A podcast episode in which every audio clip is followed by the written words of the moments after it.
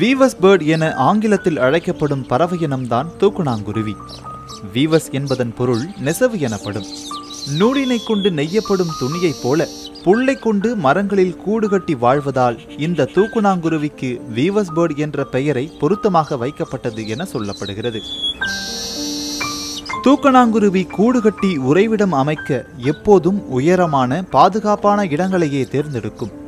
குறிப்பாக பனைமரம் தென்னை மரம் ஈச்ச மரம் போன்ற உயரமான மரங்கள் அல்லது நீர்நிலைகளுக்கு அருகில் இருக்கும் இலந்தை மரம் கருவேல மரங்கள் போன்ற முள் மரங்களை தேர்வு செய்கின்றன.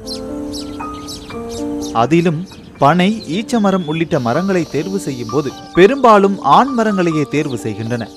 ஏனெனில் அதில் காய்கள் காய்க்காததால் மக்களால் அந்த மரங்களுக்கு எந்த இடர்பாடும் ஏற்படாது என்பதை அறிந்தே தூக்கணாங்குருவிகள் செயல்படுகிறது. இப்படி சிந்தித்து செயல்பட்டு தேர்வு செய்யும் மரத்தில் தற்பை புல் என்று சொல்லப்படக்கூடிய நாணல் புல்லை கொண்டு கூடு கட்ட தொடங்கும். கூடு கட்டுவதற்கு தற்பை புல்லை தேர்ந்தெடுப்பதன் நோக்கம் வெயில் மழையை உள்வாங்காத தன்மை கொண்டது. மேலும் வெப்பநிலையை சீராக வைத்திருக்கக்கூடியது.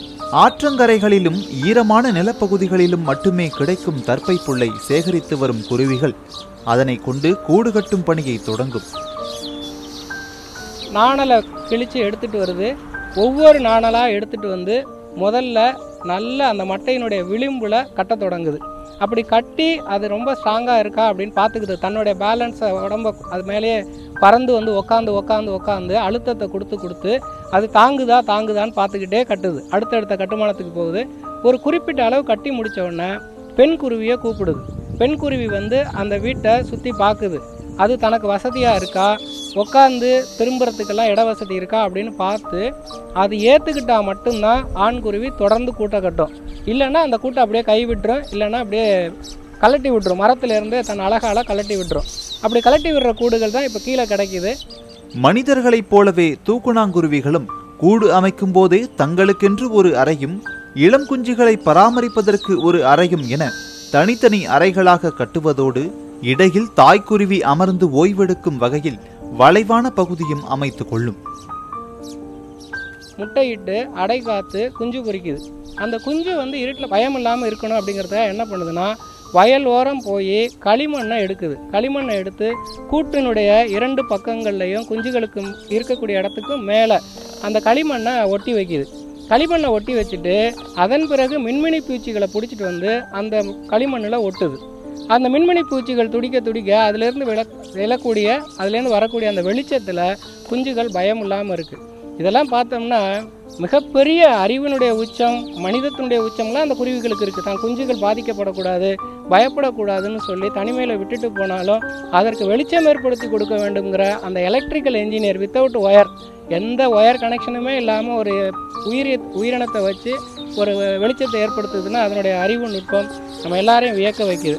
மனிதர்கள் வாசல் வைப்பதற்கு வாஸ்து பார்ப்பது போல் இந்த தூக்கணாங்குருவிகளும் தங்கள் கூடுகளுக்கு வாயில் அமைப்பதில் காலச்சூழலை பார்த்தே செயல்படும். தென்மேற்கு பருவமழை என்றால் வடமேற்கு திசையில் வாயில் அமைப்பதும் வடகிழக்கு பருவமழை என்றால் அதற்கு எதிரான திசையில் தென்கிழக்கில் வாசல் அமைப்பதும் இந்த குருவிகளுக்கு மதிநுட்பம் உள்ளது என்பதற்கு ஒரு உதாரணம்.